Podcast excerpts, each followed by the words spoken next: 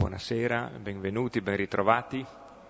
Dopo la pausa o il tempo dell'impegno estivo, anche riposare è un buon impegno, quindi speriamo ci sia stato anche questo.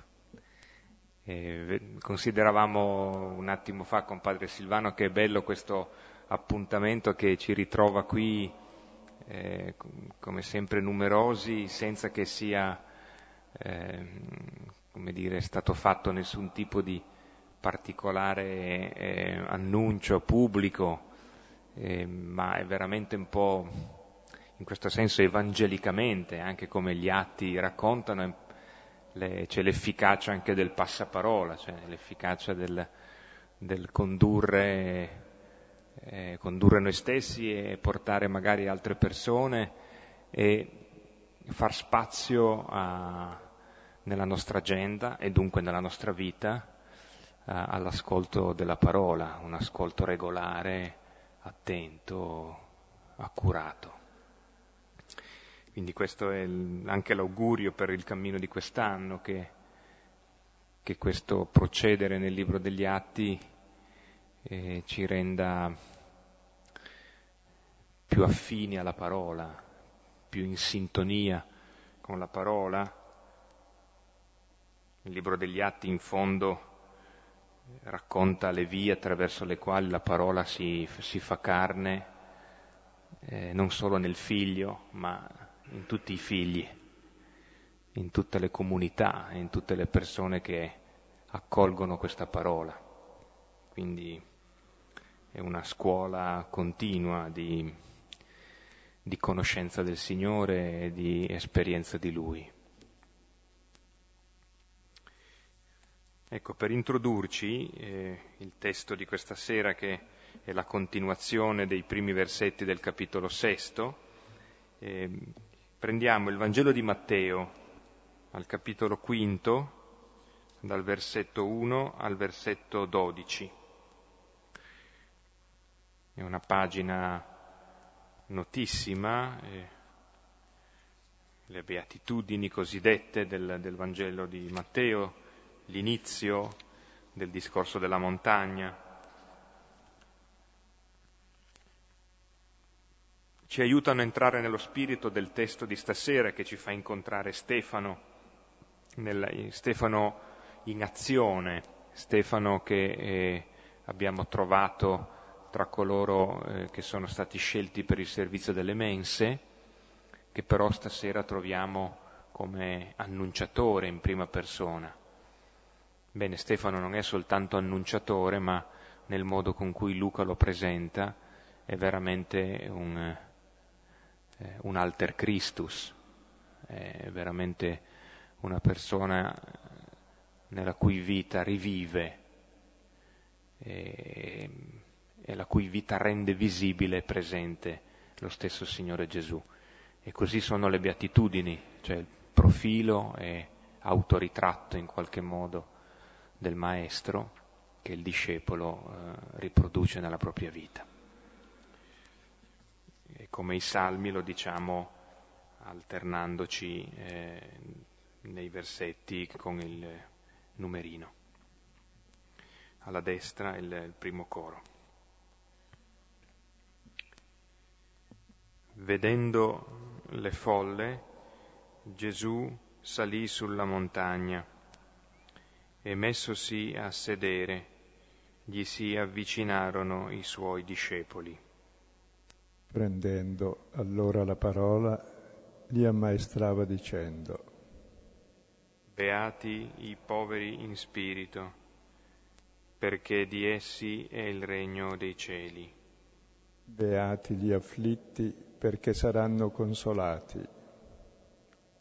Beati i miti, perché erediteranno la terra. Beati quelli che hanno fame e sete della giustizia, perché saranno saziati. Beati i misericordiosi, perché troveranno misericordia. Beati i puri di cuore, perché vedranno Dio. Beati gli operatori di pace perché saranno chiamati figli di Dio. Beati i perseguitati per causa della giustizia, perché di essi è il regno dei cieli. Beati voi quando vi insulteranno, vi perseguiteranno e mentendo diranno ogni sorta di male contro di voi per causa mia. Rallegratevi ed esultate perché grande è la vostra ricompensa nei cieli. Così infatti hanno perseguitato i profeti prima di voi. Gloria al Padre, al Figlio e allo Spirito Santo come era nel principio, ora e sempre, nei secoli dei secoli. Amen. Mi fa piacere riprendere con voi il cammino degli atti degli Apostoli. Mi sono fermato anche quest'estate in Brasile con vari gruppi, qualche centinaia di persone sugli atti, oltre che sui Vangeli e quel che colpisce tutti è che gli atti parlano di noi, non più di Gesù. Gesù se n'è andato e noi gli abbiamo chiesto l'ultima domanda negli atti degli Apostoli, che è il tema di tutti gli atti degli Apostoli, ma quando è che viene quel regno che hai promesso? E lui dice, beh, aveva già detto già nel Vangelo, Luca 17, 21, che il regno di Dio è in mezzo a voi. Ed è Gesù Cristo che vive le beatitudini perché suo è il regno. E questo regno che è in mezzo a noi sarà in noi quando noi lo testimoniamo, come dice l'ultima beatitudine, beati voi quando vi capiterà di essere come lui, ma questo dipende da noi. E il tema di tutti gli atti è quando viene il regno, quando voi mi testimonierete. Quindi ormai il suo destino è il destino del mondo, è affidato alla nostra testimonianza, cioè a ciò che noi comprendiamo e facciamo, nella forza dello Spirito. E mm, abbiamo visto, facciamo riassunto sintetico delle, precedente. dell'anno precedente, che vediamo partire questa comunità che non capisce molto fino alla fine, anche quando Gesù se ne parte, gli dice restate a Gerusalemme finché si compia la promessa cioè non fuggire, e a Gerusalemme, il luogo dove il Signore ha dato la vita per noi ed è risorto, e sostare su questo grande mistero che è conoscere il suo amore, questo è il mistero della passione di Gesù e della sua resurrezione, che ci dà il suo spirito. Perché quando uno capisce l'amore comincia ad amare. Siccome la parola nel Vangelo testimonia l'amore di Dio, cioè lo Spirito, se tu lo accogli, cominci ad amare, allora hai tu lo stesso Spirito e il regno di Dio è dentro di noi. E abbiamo visto poi che questi dodici sono undici in realtà, sono chiusi pieni di paura lì ancora dentro il cenacolo, però cominciano a organizzarsi e aspettano in preghiera con Maria il dono dello Spirito e intanto cominciano a capire varie cose, fino a quando dopo 40 giorni hanno il dono dello Spirito e cominciano la loro attività. E nella loro attività subito incontrano ostacoli e persecuzioni. Adesso ci troveremo alla, terza, alla quarta persecuzione. Ecco, e comincia prima Pietro, poi Pietro c'ha anche Giovanni insieme, e poi li mettono in galera tutti e dodici gli apostoli. E poi vediamo che questo era il male esterno alla comunità, ma questo male esterno non la ferma, anzi la fa crescere e maturare. Poi abbiamo visto la volta scorsa che c'è anche un male interno alla comunità, non funziona tutto così bene, perché gli apostoli, pur così bravi, facevano favoritismi senza accorgersi, privilegiavano nel servizio alla mensa le vedove degli ebrei residenti a Gerusalemme e non quelle degli ellenisti che venivano da fuori. È il momento anche di crisi interna, come quelle di persecuzione fa crescere nella coscienza della verità, quella della crisi interna fa capire tante altre cose, che ci sono vari carismi e vanno rispettati e tante diversità. Allora ne scelgono sette, perché gli apostoli non possono fare tutto, i sette diaconi. E con la storia dei sette diaconi, in realtà, non si parla più di diacono e vedremo perché i diaconi sono apostoli, come gli altri. Quel che sono gli apostoli per le dodici tribù di Israele sono stati i diaconi sette, sette più di dodici, e per tutti i popoli, cioè per gli ellenisti. E vediamo che questi diaconi sono evangelizzatori e, portano, e porteranno poi il Vangelo a tutte le genti. E tra questi diaconi occupa un posto particolare Stefano, perché Stefano è l'unico, tra l'altro, eh, di tutto il Nuovo Testamento, dopo Gesù, di cui si descrive in diretta il processo e la morte. Pa- per Paolo è sempre all'orizzonte, ma non si descrive. E invece per Stefano sì, ed è il primo che compie totalmente in se stesso il mistero di Cristo. Quindi è il testimone perfetto. È il primo che anticipa tutti gli altri che verranno dopo di lui e non è uno degli apostoli. E anche dal punto di vista narrativo, il, gli Atti degli Apostoli si dividono in due parti, ci sono i primi 13 capitoli, si situa al settimo, che sta a metà, e come spazio occupa esattamente un quinto. Se si divide in cinque parti eh, la prima metà degli Atti degli Apostoli, vediamo che un quinto, cioè la terra, quello che sta in mezzo, il tre, è occupato tutto da Stefano e dal suo processo.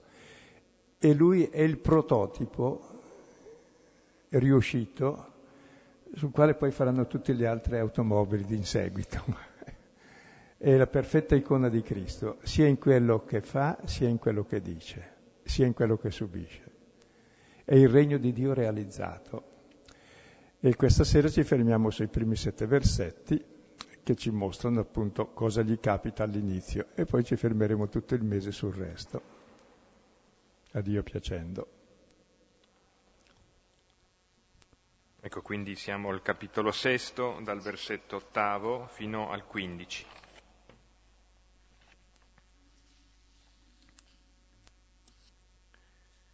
Ora Stefano, pieno di grazia e potenza, faceva prodigi e segni grandi tra il popolo. Ora si levarono alcuni di quelli della sinagoga chiamata dei Liberti, e dei Cirenei, e degli Alessandrini, e di quelli di Cilicia e Asia, disputando con Stefano.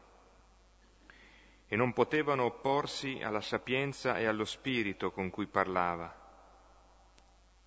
allora istigarono uomini perché dicessero abbiamo udito costui che dice parole blasfeme contro Mosè e Dio.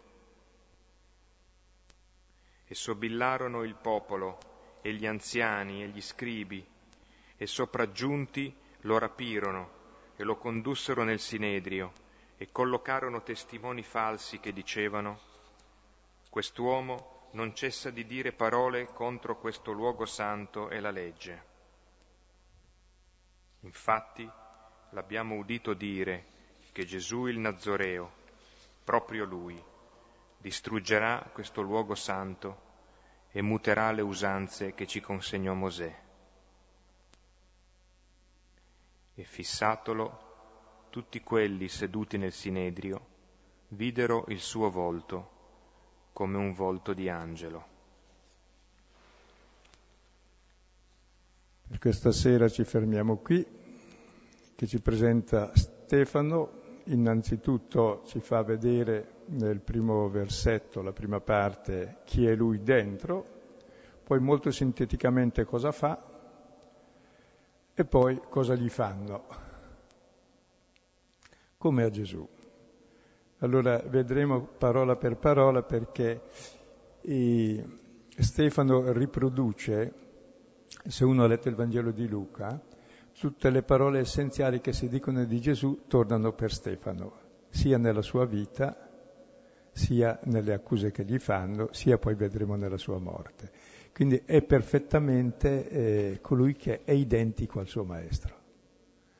E, com- e, qui la fa molto sintetica, ma uno che ha letto il Vangelo ci ritrova tutta in filigrana la vicenda di Gesù.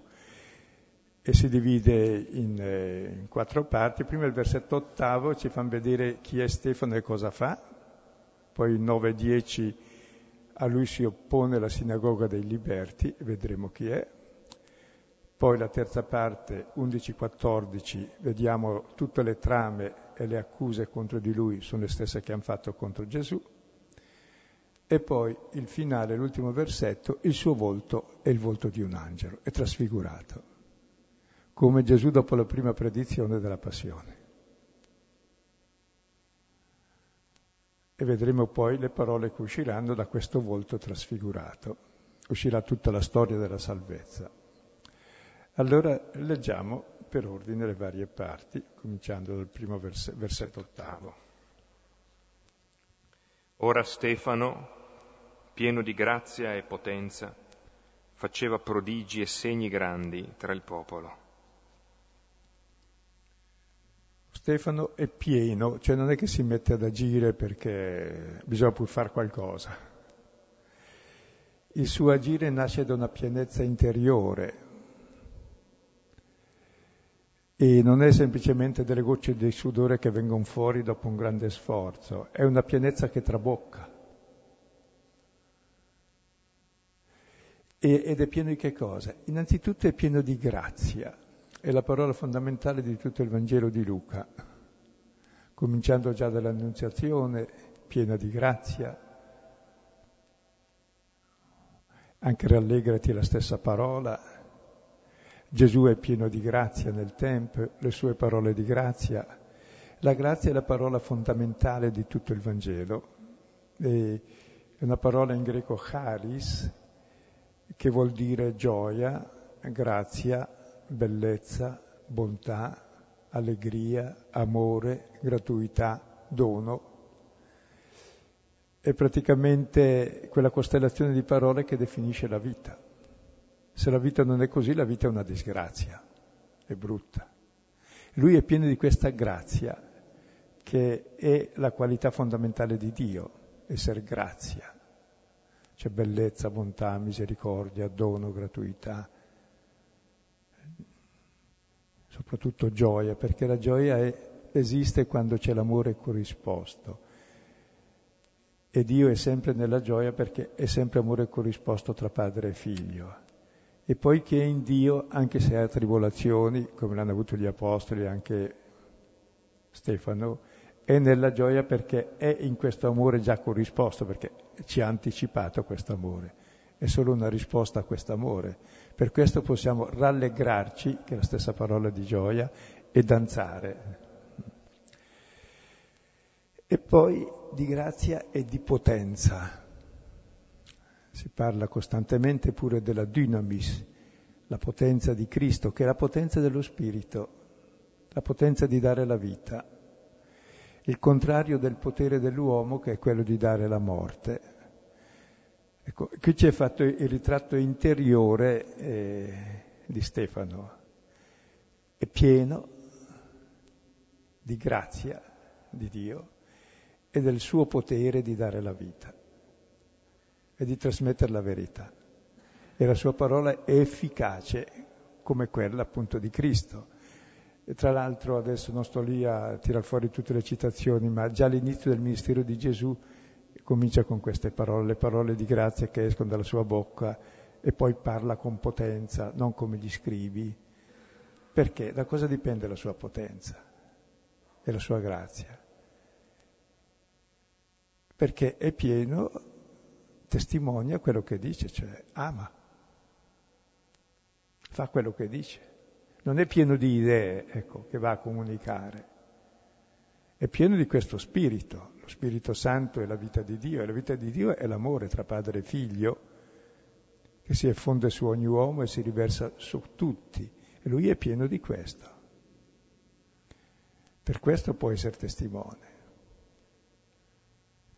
E poi questo gli fa fare prodigi e segni. come Gesù esce costantemente la parola prodigio e segno, e sono due cose molto diverse. Il prodigio vuol dire qualcosa in, in greco è teraton, è teratologico, è un mostro, cose mm, mirabolanti che nessuno sa fare mentre il miracolo è chiamato in greco semeion, cioè segno, ed è classato a segno. Cosa vuol dire? Con tutti gli atti degli apostoli, il vero prodigio, come anche nella nostra vita il vero prodigio, non è il miracolo, non è risuscitare i morti un prodigio, perché muoiono, muoiono ancora, non è mondare dalla lebbra. Il vero prodigio è che passiamo dalla morte alla vita perché amiamo i fratelli. Il vero prodigio negli Atti degli Apostoli è la comunità fraterna, è come vivono le persone che hanno accolto il Vangelo, e quello è il prodigio, la cosa mirabile che non c'è mai stata. Mentre i miracoli li fa anche la medicina. Poi il primo miracolo di Gesù, per guarire dalla febbre bastava una supposta, non occorreva poi... E invece è segno la guarigione della suocera di Pietro, di che cosa? Del grande prodigio che è il servizio. Quindi è, è, detto qui semplicemente in una riga la qualità fondamentale, il suo modo di essere, la pienezza, la grazia, la potenza dello spirito e poi cosa fa? Fa il prodigio, questa parola. Il prodigio di far sì che le persone si convertano, escano dal loro egoismo e cominciano ad amare il prossimo, il fratello e, e, e il padre. Questo è il prodigio. E poi i miracoli, che noi cerchiamo sempre, sono dei semplici segni che confermano questo se ci sono. Ma se uno cerca i miracoli, Dio non glieli dà, ma li fa come segni di qualcos'altro. Chi cercasse i segni è come uno che facesse la collezione della segnaletica di Milano andando, venendo dalla Lombardia, non so, fino a Milano senza mai entrare in Milano. Il segno cessa davanti alla realtà mentre noi diamo grande valore ai segni, semplicemente perché mh, viviamo una vita insensata e cerchiamo cose insensate, perché il segno è insensato il segno, il segno va letto e rimanda a un'altra cosa. Se no uno si siede sul paletto di segnaletica invece di camminare, come molti cristiani fanno. Ecco, questa è la prima cosa.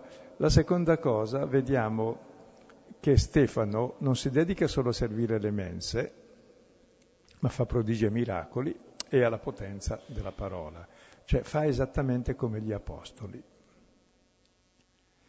Il che vuol dire che anche fin dall'inizio le istituzioni le avevano fatte per servire alle mense, non sono così rigide, sono molto fluide perché fanno esattamente un'altra cosa. Avranno servito anche alle mense, oppure avranno trovato altri che lo facevano anche perché in fondo l'essere testimoni della parola e essere pieni di grazia e di potenza dello Spirito è per ogni credente. E chi ha sperimentato l'amore di Dio poi è capace di viverlo e di testimoniarlo. E quindi è immediatamente apostolo, il testimone. Non è solo affare dei dodici, anche degli altri sette, cioè di tutti tutti quelli che hanno fatto l'esperienza di Dio come amore, e l'amore di Dio tu non lo vedi Dio. Ami il fratello ed è lì che incontri Dio. È lì che realizzi la tua vocazione di figlio nella missione verso il fratello. Ed è anche bello vedere come il primo testimone degli atti degli apostoli non è un apostolo e uno è capitato lì di traverso grazie a una crisi che è capitata nella comunità, no? essendo capitato che si lamentavano le vedove degli ellenisti, hanno detto, beh, sceglietene sette, che siano persone abbastanza a posto, che facciano le cose per bene. E allora salta fuori Stefano proprio grazie a una crisi ed è il primo invece che realizza pienamente l'icona di Cristo in fondo. È il primo testimone, è l'unico anzi in tutti gli atti degli Apostoli.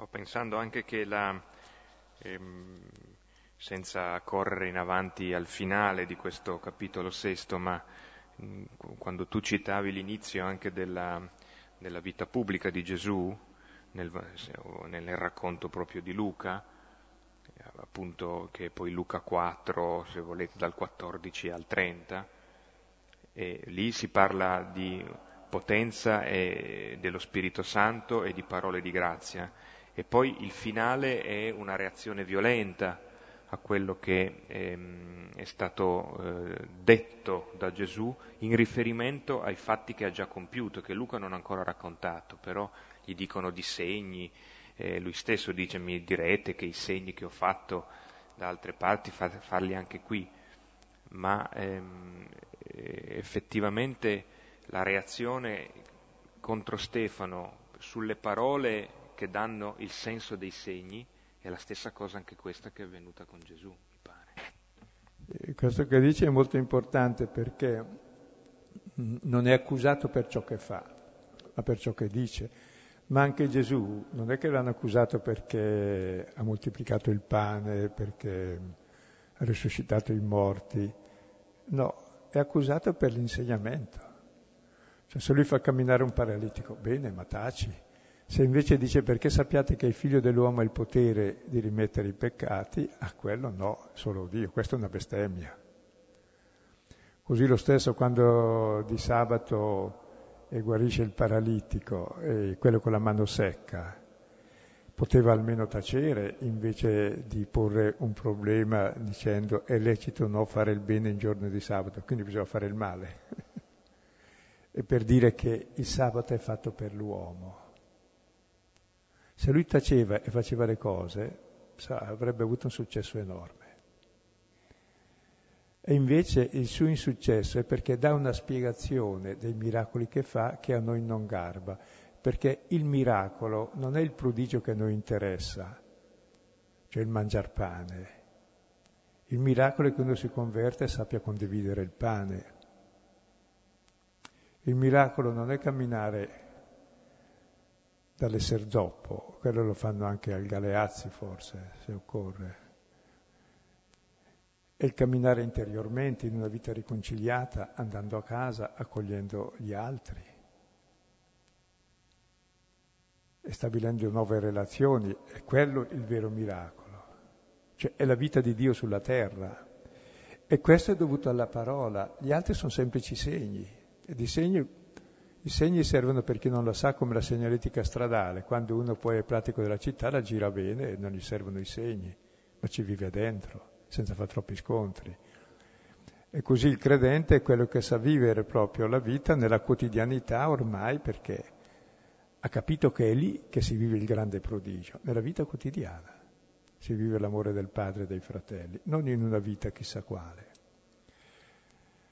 E adesso vediamo cosa suscita que- questa azione e anche questi discorsi che si suppone che facesse, poi lo vedremo il modello dopo, Stefano, qual è la reazione?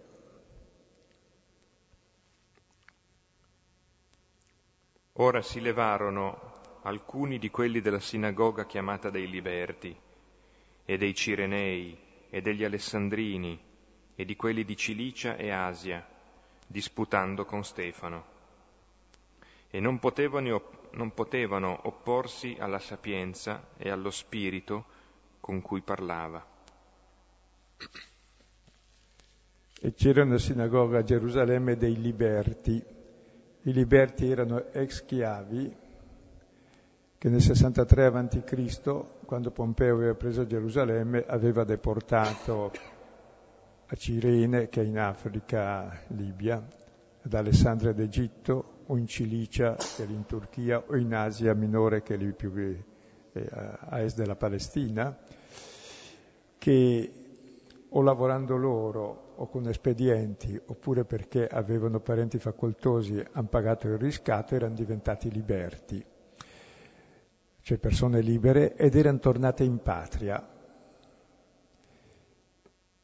E, però erano di cultura greca ormai, perché erano via dal 63 avanti Cristo, qui siamo al, 40 d.C., e quindi erano più o meno come Stefano, quelli che avevano la sua stessa cultura greca, che si erano convertiti.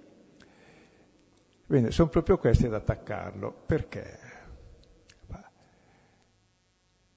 Lui era a servizio degli ellenisti, tra l'altro, quindi delle persone come loro. Ma probabilmente questi qui che erano redici, e tra l'altro eh, le accuse che gli faranno sono false perché loro stesso avevano interpretato diversamente il Tempio, non potendo andarci, e anche le leggi e le usanze, perché dovevamo vivere coi pagani, quindi dovevamo modificare delle cose. E stranamente proprio loro lo accusano, gli vanno contro, come Gesù fu rifiutato dai suoi, così anche Stefano è rifiutato dai suoi. È un mistero, ma non so io come si può chiarire. La profezia in patria è sempre un, un dramma. Forse c'è anche questo attaccamento di chi è ritornato, no? Cioè che si fa difensore di tradizioni che, recuperando le quali in certa maniera riceve maggiore legittimità anche l'affrancamento che, legale che queste persone hanno, hanno, potuto ottenere pagando e scontando probabilmente anche non poca fatica per tutto questo percorso giuridico e legale. Quindi forse anche questo li inferocisce nella... Ma sai che è un fenomeno che capita spesso, capitate vedere anche non solo in Italia, ma anche all'estero, in Brasile, che, che magari quelli che vogliono il manipolo, il pizio, il tricorno, la messa in latino, è gente che non sa il latino, che non ha mai visto queste cose, e poi pensa che agganciandosi a queste cose è più, è più serio degli altri, mentre sono cose ridicole. È strano questo fanatismo di chi non sa, in fondo. Lo stesso Paolo, che era della Cilicia, anche lui, Paolo di Tarso in Cilicia, era il più fanatico di tutti, osservante e zelante delle tradizioni, è irreprensibile nell'osservanza della legge, come nessun ebreo faceva. Cioè diventano più intransigenti forse quelli che si cercano di, non so, più integralisti forse. Chi ha una certa cultura magari è anche più tollerante, ma quelli lì invece che forse, non lo so, però è un dato di fatto ed è così. Ed è così ancora anche adesso, si vede perché c'è gente che vuole la messa in latino, non sa parlare neanche il lombardo, che non esiste appunto il lombardo. ecco, e si alleano, si levano come con Gesù, e non potendo opporsi alla sapienza e allo spirito con cui parlava,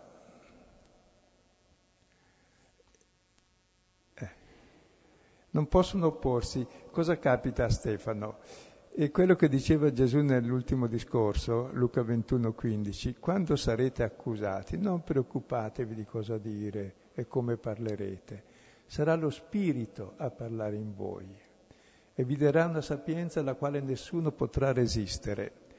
Loro si mettono a disputare e lui invece parla con sapienza dello Spirito. Che differenza c'è tra parlare con la sapienza dello Spirito e il disputare? E con la sapienza dello Spirito è amore, gioia, pace, pazienza, benevolenza, bontà, fedeltà, mitezza, libertà e vedere la realtà con gli occhi di Dio, con amore e simpatia. Mentre invece il disputare, in greco c'è la parola sugetein, che è il litigare, a me non mi interessa della verità, mi interessa prevalere sull'altro. Questo è il litigare. E se voi notate nelle discussioni, uno vuol far prevalere la verità, che evidentemente è la sua, ma in realtà non interessa la verità interessa prevalere sull'altro, perché l'unica verità è che siamo figli e fratelli. Se dimentichiamo questo e voglio prevalere sull'altro, ho già distrutto la verità. Per questo anche Sant'Ignazio nel suo testamento dice di non contraddire mai nessuno, sia che sia un superiore, sia che sia un uguale, sia che sia un subalterno non contraddire né ha ragione né ha torto, ma cerca di capire le ragioni dell'altro. E se volete spiegare questo con una parabola semplice, lo posso raccontare, che c'è un padre che aveva tre figli, non è quella anelli, dell'anello che poi ne fa altri due, perché lì si suppone che uno sia vero e gli altri no. Quindi è molto antica questa, è ripresa spesso. Mentre invece c'è un padre che ha tre figli, capita ogni tanto ancora, e due discutono tra di loro, capita anche questo ancora, il terzo è lì che assiste, capita, e il primo fa intervenire il padre dicendo vero che ho ragione io? E il padre dice ma certo. E il secondo dice e io? Ah, ah, anche tu hai ragione, certamente. Scusa. Eh. E il terzo dice ma non può essere che abbia ragione tutti e due. Dice hai ragione anche tu. Ma non è fesso quel padre, sono fessi i figli. La ragione del padre è un'altra. La vera ragione è che sono fratelli e devono amarsi. E lui dà ragione a tutti e tre, che capiscono che tutti e tre devono darsi ragione, perché non è che ci si ammazza per aver ragione, si va contro la verità litigando. La verità è l'amore. Dio è amore. Chi non ama non conosce Dio, e la verità è Dio, appunto.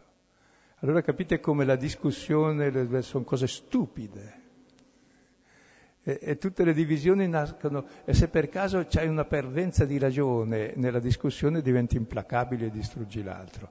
Quando hai torto diventi umile e cominci a capirlo. Quindi sono due modi diversi di relazione. La discussione e il parlare con la sapienza dello spirito. L'altro è il tentatore che entra per vedere, guardiamo se lo colgo in fallo, e per tendergli trappole. Quindi è già partenza falsa. Per questo giustamente dice Sant'Ignazio di non dar mai torto a nessuno, né ha ragione né ha torto, perché le idee poi c'è anche tu le tue, però cerca di capire quelle dell'altro. E poi comunque non litigare, beh, cerca di intendere bene quel che dice. Tu dici che è bianco, lui dice che è nero, magari dalla parte dietro è nero e lui vede quello e perché no? Che ne so io. Ecco, allora anche Può sembrare banale queste constatazioni, ma sono fondamentali, perché non ho mai visto nel Vangelo Gesù che discute, dice delle cose, sono gli altri che si mettono a discutere. E anche gli apostoli quando discutono è solo per avere il potere sugli altri, mica per... Quindi è sempre sbagliato. E anche adesso tutte le discussioni sono solo per avere ragione sull'altro, ma poi quale sia la ragione non interessa, l'importante è prevalere, l'avere ragione è quella. Sembra quasi che sia in politica la cosa, ma è così. Litigheranno anche nell'ultima cena nel Vangelo di Luca per vedere chi avrà in mano il potere quando il maestro se ne va. Guardate cosa avevano capito della verità e stava istituendo l'Eucarestia. Adesso vediamo cosa fanno non potendo prevalere. Allora istigarono uomini perché dicessero Abbiamo udito costui che dice parole blasfeme contro Mosè e Dio. E sobillarono il popolo, e gli anziani e gli scribi, e sopraggiunti lo rapirono e lo condussero nel Sinedrio e collocarono testimoni falsi che dicevano Quest'uomo non cessa di dire parole contro questo luogo santo e la legge.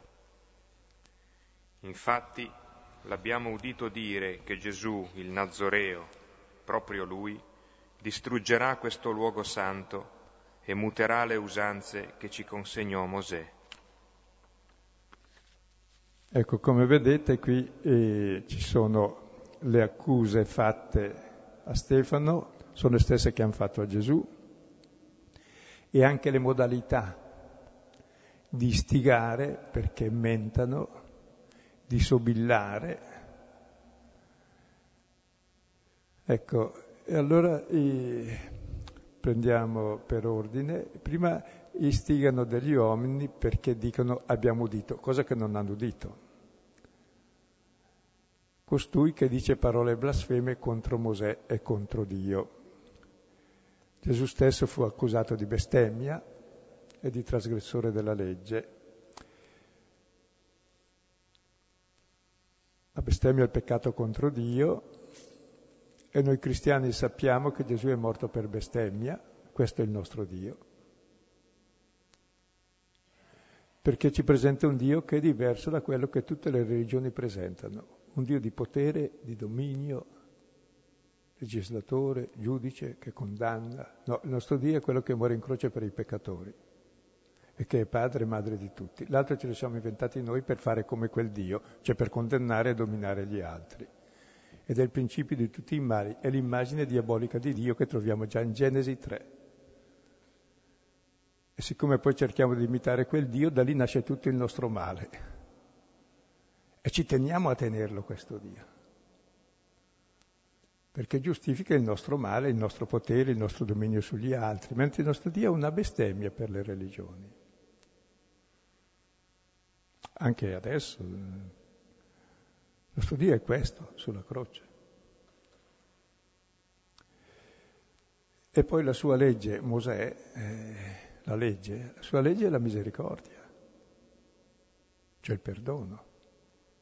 Amate i vostri nemici.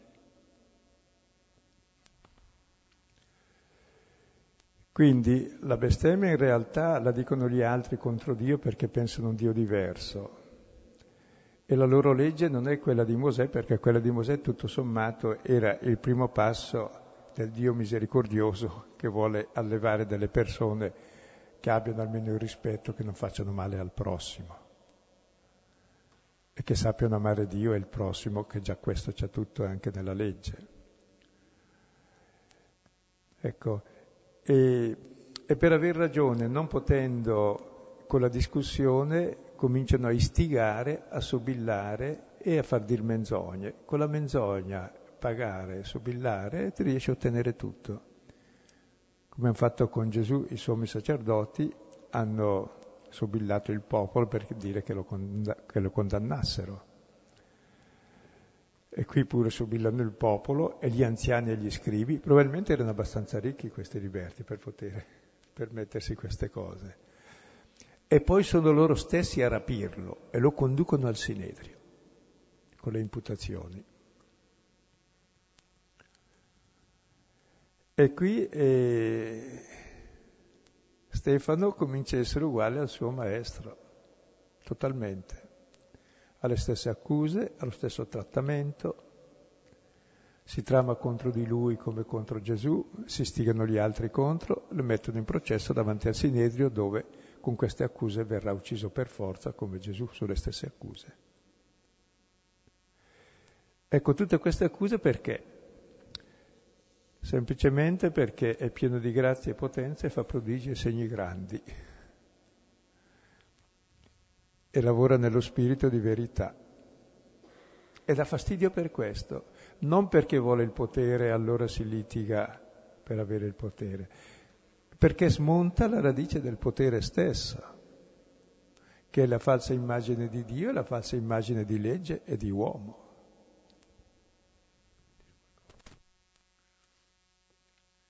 Mi sembra eh, importante, anche sottolinea, è già stata detta, ma vale la pena di richiamarla ancora mm, sinteticissimamente. Eh, noi abbiamo davanti Stefano che entra in scena insieme agli altri sei eh, che sono stati scelti per il servizio delle mense. Ma mano a mano che entriamo di più dentro la vicenda di queste false accuse e, e anche della, evidentemente della, del, del senso di ostilità che cresce nei suoi avversari, e prima di ascoltare il lungo discorso che occupa tutto il capitolo settimo, ehm, faccio notare come anche nella, nella, traduzione abbiamo letto, c'è continuamente questo ricorrere del, della, delle parole parola, parlava, eh, cioè, sapie, parlava con sapienza e con spirito. Eh, queste parole sono parole blasfeme, Quest'uomo non cessa di dire parole contro, Allora, veramente l'enfasi delle accuse è tutta sulle parole ed è lì che si gioca. E, e questo a rafforzare il fatto che eh, veramente Stefano è identificato come un avversario per, il, per la parola che veramente spiega i fatti che fa. E questo è, è molto importante. Poi una, una, breve nota che poi si può riprendere dopo. Ehm, quando comincia ad esserci le accuse, ehm, anche se non ci viene ancora detto nulla delle parole di Stefano, poi a Stefano viene dedicato tutto un capitolo di discorso, ma fino a questo punto lui non ha detto una parola nel, nel testo di, di Luca. Eh, però noi, ehm, fateci caso, eh, entriamo in una specie di... Mm, mm, di accavallamento di tensioni, è, è, una ridda di voci quella che c'è in questo crescere di, di, de, del testo, no? perché allora si alzano questi della sinagoga dei liberti, discutono con Stefano, ci saranno ragioni e controragioni, poi istigano uomini, poi dopo vengono le accuse, poi le, le, parole blasfeme di cui Stefano sarebbe stato portatore, poi sobillarono il popolo, gli anziani, rapirono, collocarono testimoni falsi. È una ridda di, è un susseguirsi, un incalzare no? di azioni di, che poi prepara a, a, a, quel miracolo del versetto che, che chiude poi il nostro paragrafo di oggi, che è una sospensione di tutte queste voci, di tutto questo accavallarsi di accuse, di falsità, che è poi la storia degli uomini, insomma. No?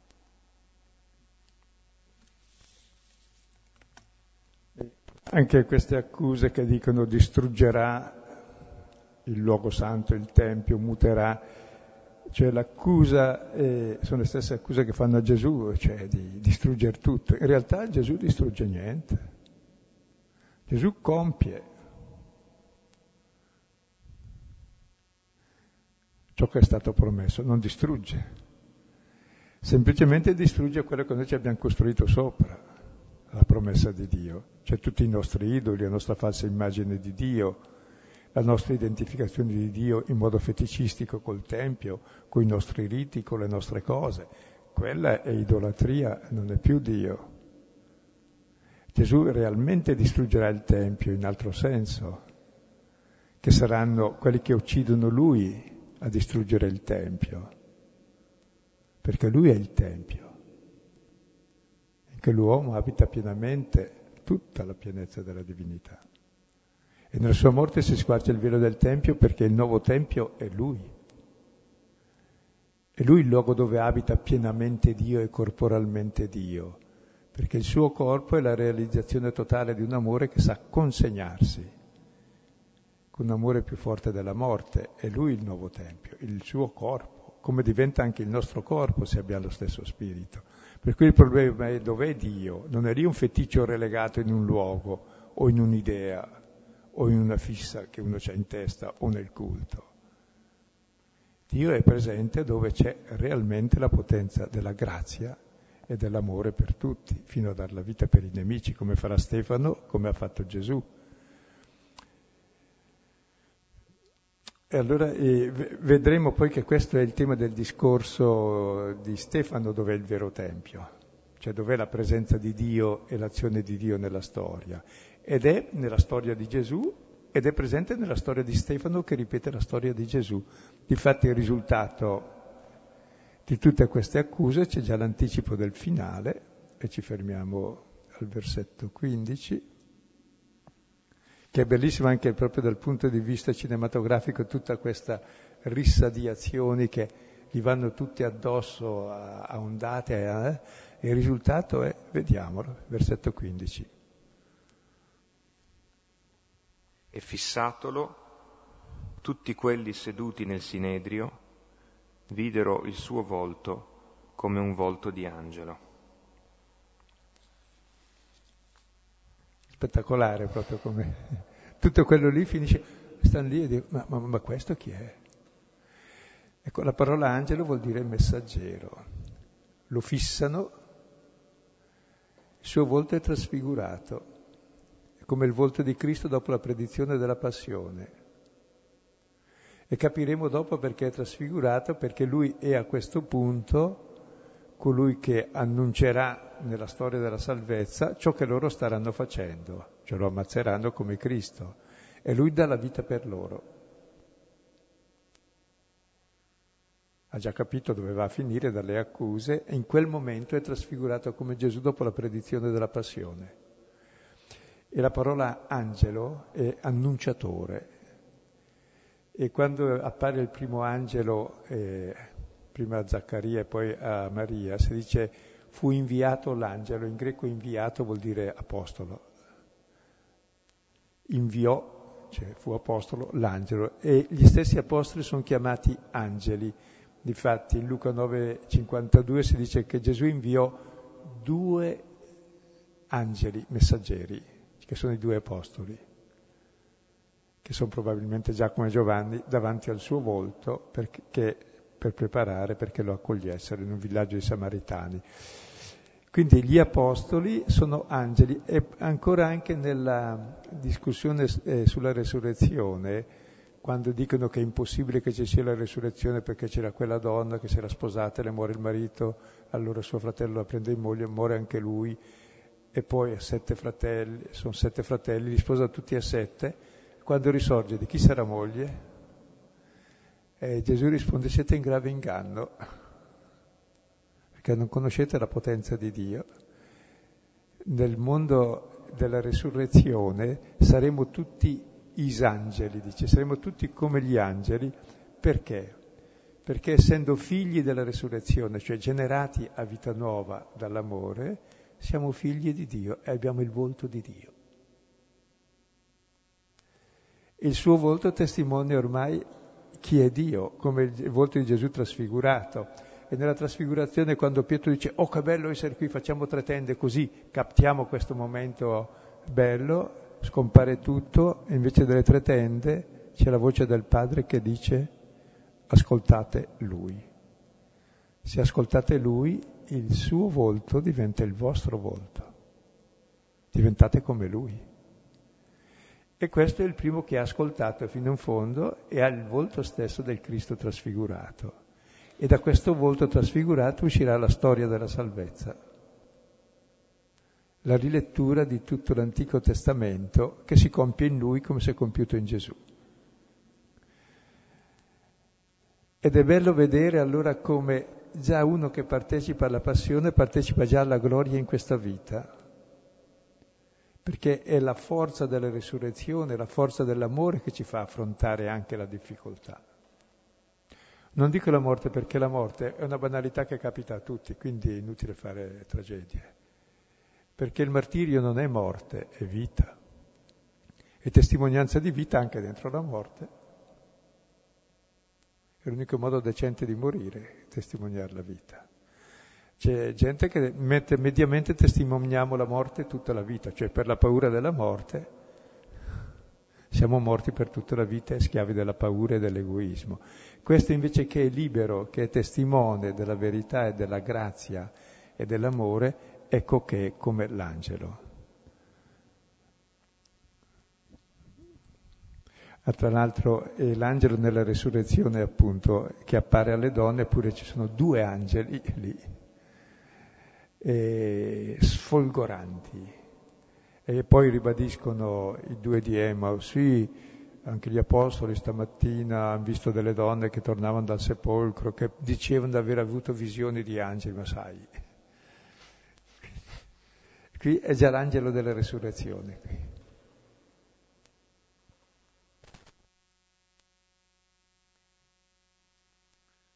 Possiamo appunto eh, restare anche, questo è un, è, un, è un, brano, questa seconda parte del capitolo sesto, che termina con questa... Eh, eh, come dire, è come, come salire un sentiero facendo tante, tanti tornanti, tante curve e arrivare su una specie di punto panoramico e di lì eh, ci si affaccia su un, su un paesaggio che ci sorprende. Allora anche qui, dopo aver passato i tornanti delle, delle, delle voci, delle accuse, delle controaccuse, delle false testimonianze, di tutto il, anche la violenza no, che si scatena contro, contro Stefano, è come se, come se, l'autore degli atti, Luca, ci, ci portasse in questo punto panoramico dove si fa improvvisamente silenzio.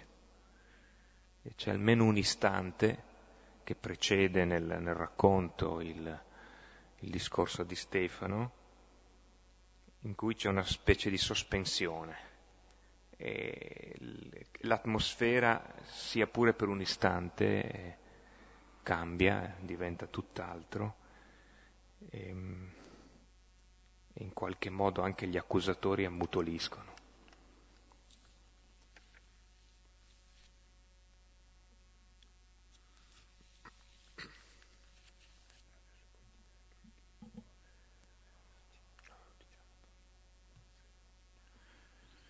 Ecco, per chi ehm, magari si accostasse a questi incontri per la prima volta, ehm, la consuetudine, eh, fatto il, il, primo momento eh, della, della, della, spiegazione, della lettura della spiegazione del testo, eh, c'è poi un secondo momento di risonanze o di domande a cui si può dare qualche eh, breve, breve, risposta, breve approfondimento, eh, così la, l'accordo, specialmente pensando a chi viene da più lontano e chi deve prendere mezzi così, eh, che in questa seconda parte chi deve andare può andare liberamente e gli altri che possano invece fermarsi, è pure importante comunque questo momento di scambio che aiuta a entrare di più nel testo.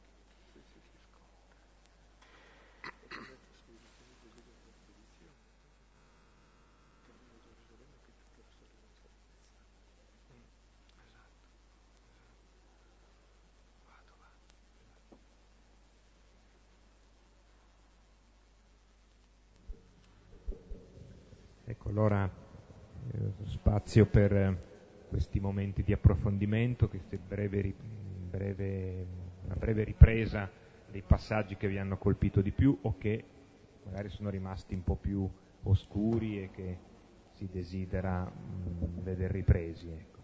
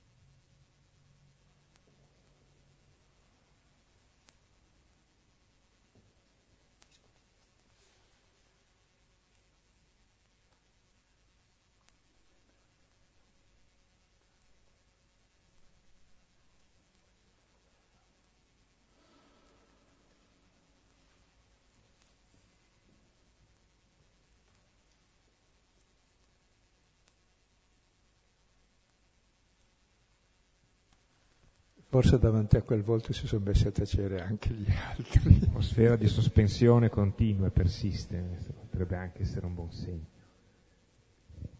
Io sto girando non come leone ruggente, per, ma sempre a beneficio di chi non è venuto altre volte, soltanto per facilitare la comunicazione, offrendo un microfono comodo e accessibile.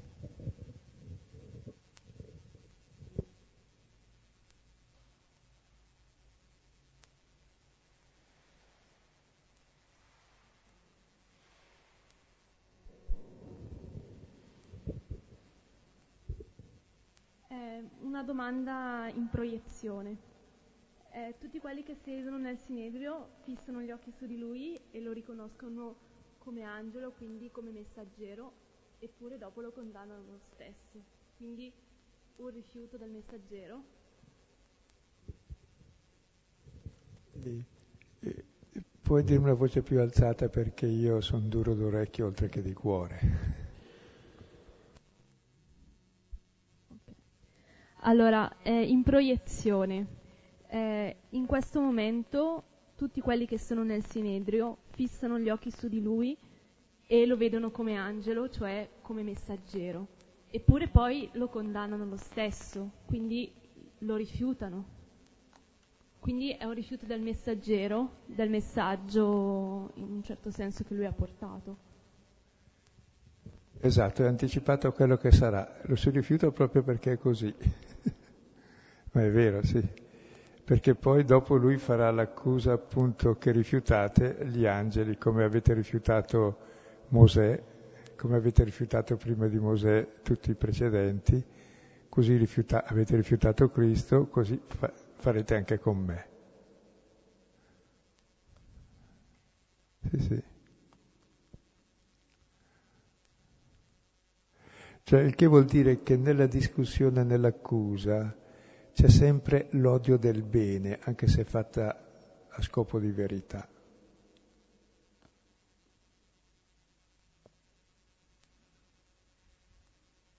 Se no non si discute, si guarda e si capisce. Adesso Marco vorrà provocare la discussione, ma non ci casco. No, stavo, riflette- stavo, riflettendo sul fatto che anche questa comunità no, si interroga e, e, e, cerca di capire se quello che ascolta, cioè se quello che vive è conforme a quello che ascolta. E quindi mi chiedevo che sin, sin dalle origini, forse eh, dalla sinagoga ad oggi, cioè questo processo continua. E mi chiedevo però una cosa, eh, mi chiedevo ma perché oggi la Chiesa non scomunica più quelli che ritiene non conformi alla parola? Mi spiego, siccome anche vedremo che nel, nel, nel brano succederà che poi eh, eh, diciamo, elimineranno dalla comunità quelli che non so, quel, eh, Stefano che non è conforme alla legge di Mosè, eccetera, eccetera. Perché non succede, cioè, adesso senza eliminare fisicamente, perché la Chiesa... No, non lo facciamo, lo facciamo, ma quello che eliminiamo è Stefano ed è Cristo. Quelli che eliminiamo sono Stefano e Cristo. Per questo continua la storia della salvezza. Tutti i profeti li abbiamo trattati così, eh? anche adesso, anche nel nostro secolo, quindi tranquillo. Se fai del bene lo paghi, se fai del male lo pagano gli altri. Eh? Se fai del bene lo paghi tu, se no lo fai pagare agli altri, vuol dire che è male. Quindi tranquillo, la storia va avanti perché ci sono questi, i poveri cristi, che pagano per tutti.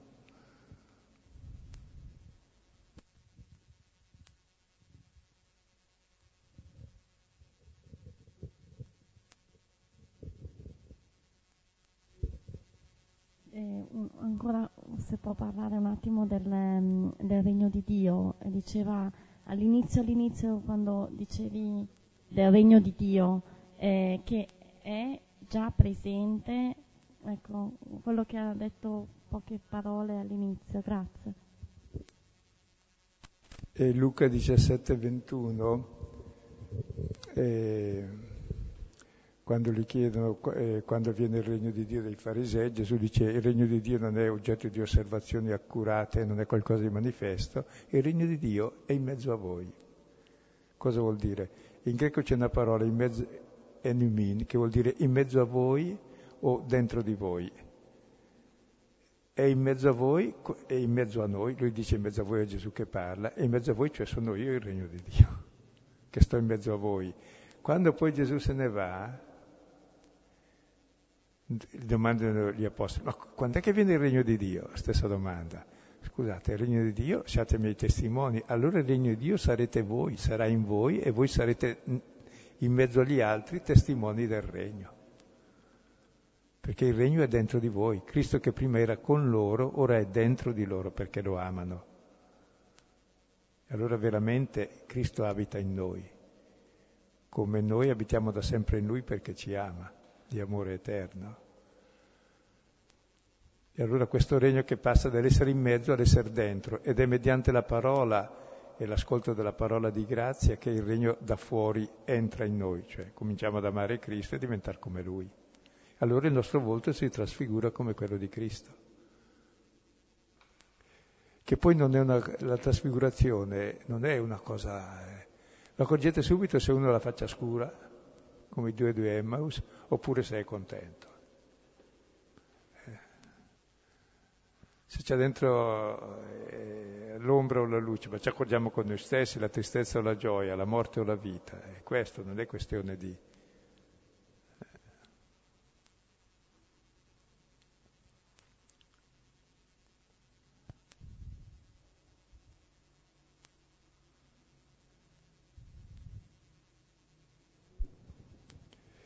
E in Stefano proprio è presentato come è l'unico in tutto il Nuovo Testamento dove si presenta in modo narrativo la completezza del regno che è in lui. Vedremo poi il discorso che farà e la morte è esattamente identica a quella di Gesù, affidandosi al Padre e dando la vita per i fratelli che lo uccidono, come Gesù. Quindi per questo è figlio di Dio anche lui ormai, col volto illuminato.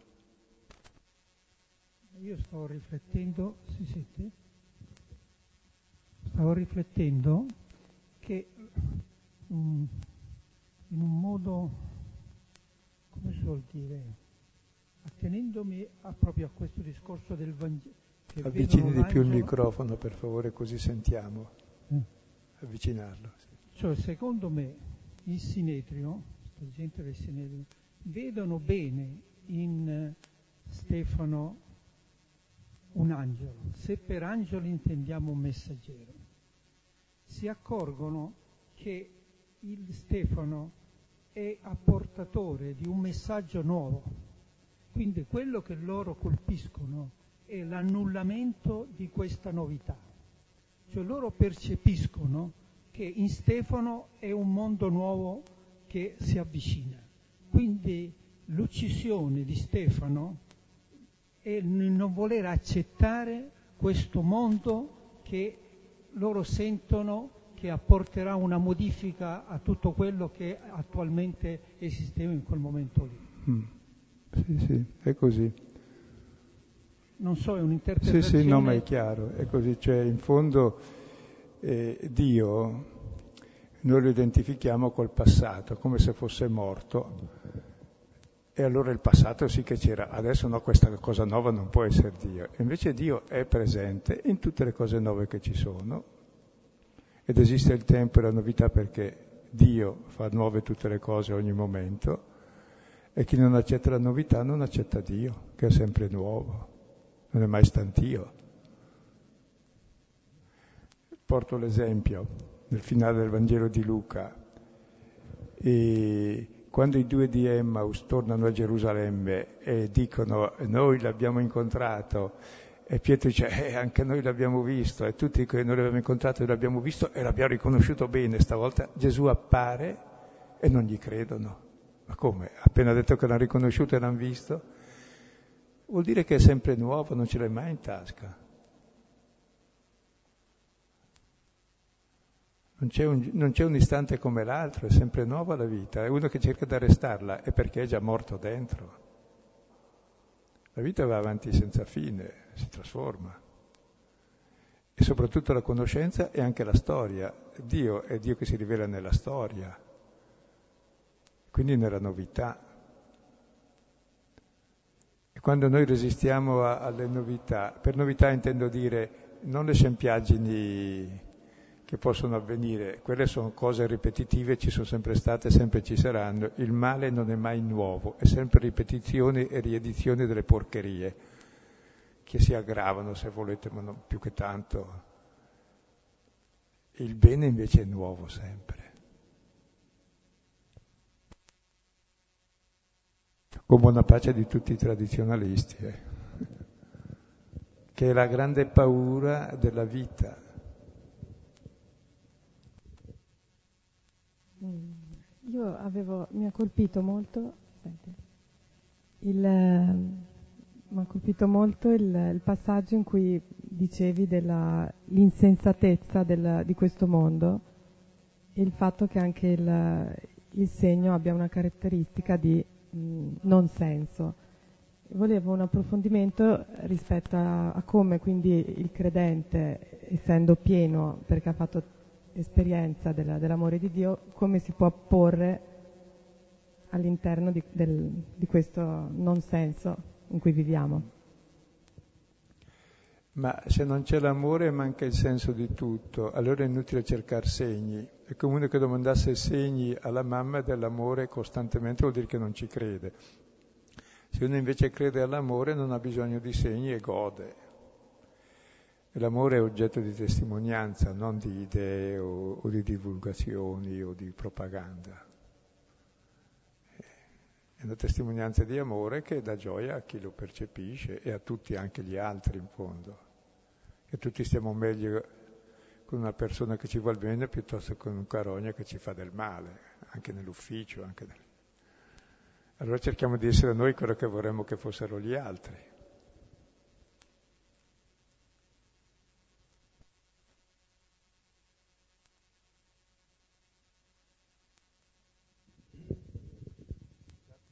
Mi ha colpito, sente, sì, mi ha colpito il passaggio che dicevi, ehm, la parola, cioè Gesù e anche Stefano condannati per la parola più che per i fatti. Eh sì.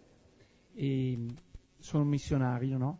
E mi trovavo in un gruppo missionario che la mia domanda se tra questi attivi nell'ambito missionario c'era questa testimonianza di Gesù, loro mi dice una persona in mezzo a loro si è alterata dicendo basta parlare, dobbiamo far parlare i fatti.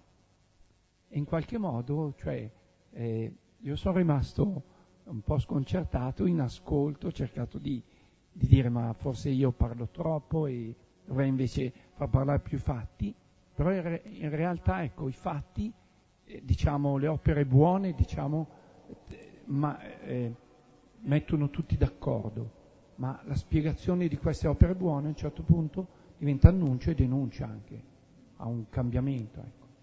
Eh, c'era per esempio eh, cardinale lì, eh, molto bravo, brasiliano, che diceva eh, se io faccio la carità ai poveri mi dicono che sono santo, se domando perché c'è la povertà mi dicono che sono comunista. e lo criticavano tremendamente per dar l'idea. Bastava che tacesse e facesse solo le cose, e invece no, è giusto dire anche le cose. Però anche gli apostoli, abbiamo visto negli atti degli apostoli, come anche Gesù, non è che fa discorsi, fa una cosa e poi dà una spiegazione di quella cosa che urta chi vuole che quella cosa non accada.